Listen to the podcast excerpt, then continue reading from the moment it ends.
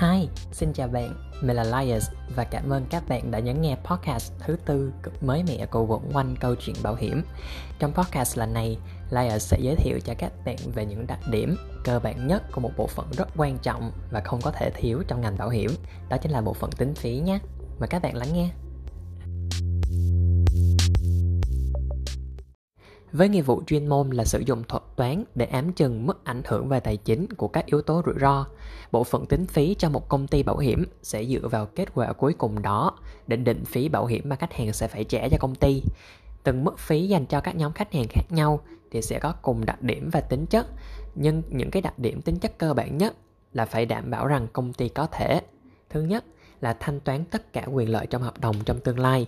Thứ hai là chi trả cho chi phí vận hành và thứ ba là phải đạt được tỷ suất sinh lời hợp lý.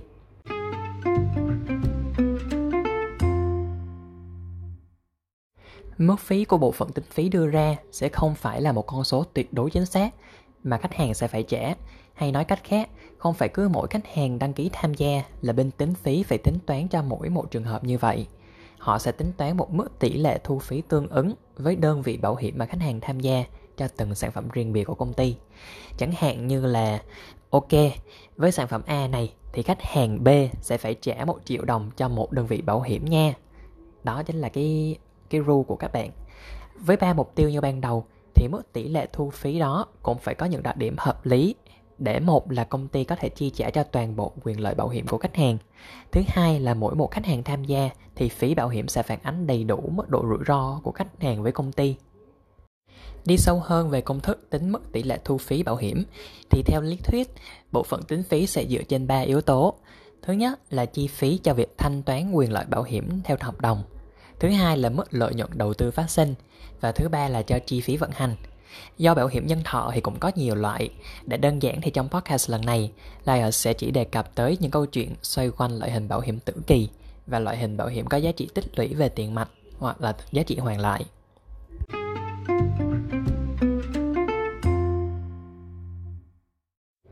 Tương ứng cho yếu tố đầu tiên, bộ phận tính phí sẽ dựa trên chi phí chi trả cho quyền lợi tử vong để ước lượng tỷ lệ tử vong có thể xảy ra trong một năm hợp đồng.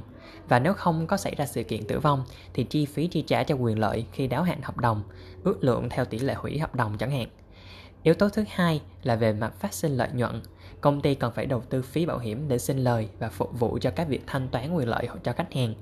Tuy nhiên, tương tự đối với ngành ngân hàng thì để tránh rủi ro về thanh khoản, các công ty bảo hiểm sẽ không thể đầu tư tất cả các phí bảo hiểm nhận được mà phải trích lập một khoản dự trữ. Tiếng Anh còn gọi là policy reserves và nhà nước, cụ thể là Bộ Tài chính, sẽ thiết lập mức tỷ lệ này để các công ty bảo hiểm tuân theo. Cuối cùng, yếu tố thứ ba là về chi phí vận hành cho doanh nghiệp. Một công ty bảo hiểm điển hình thì sẽ phải chi trả các loại chi phí sau đây. Chi phí như là về thuế thu nhập, giấy phép kinh doanh, các khoản phí, lệ phí khác của nhà nước áp. Thứ hai là về lương thưởng cho nhân viên, đội ngũ kinh doanh. Thứ ba là chi phí để nghiên cứu, phát triển sản phẩm mới hay là chi phí liên quan đến việc vận hành khác như là tiền thuê văn phòng nè, tiền thuê điện nước nè.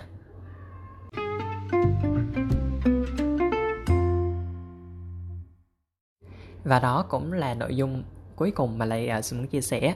Mời bạn cùng like à, sâu chuỗi lại podcast ngày hôm nay nhé. Bộ phận định phí sẽ hoạt động với 3 mục tiêu lớn. Thứ nhất là phải đảm bảo công ty có thể chi trả tất cả các quyền lợi bảo hiểm trong tương lai. Thứ hai là phải chi trả cho chi phí vận hành doanh nghiệp. Và thứ ba là đạt được mức lợi nhuận như mong đợi. Theo đó thì các yếu tố liên quan tới việc định phí cũng phải xoay quanh ba mục tiêu này. Cảm ơn các bạn. Nếu có câu hỏi hoặc góp ý cho mình, bạn vui lòng liên hệ tài khoản W2C2 Bảo hiểm của mình trên Instagram hoặc hòm thư W2C2 Bảo hiểm a gmail.com của mình. Cảm ơn bạn nhé!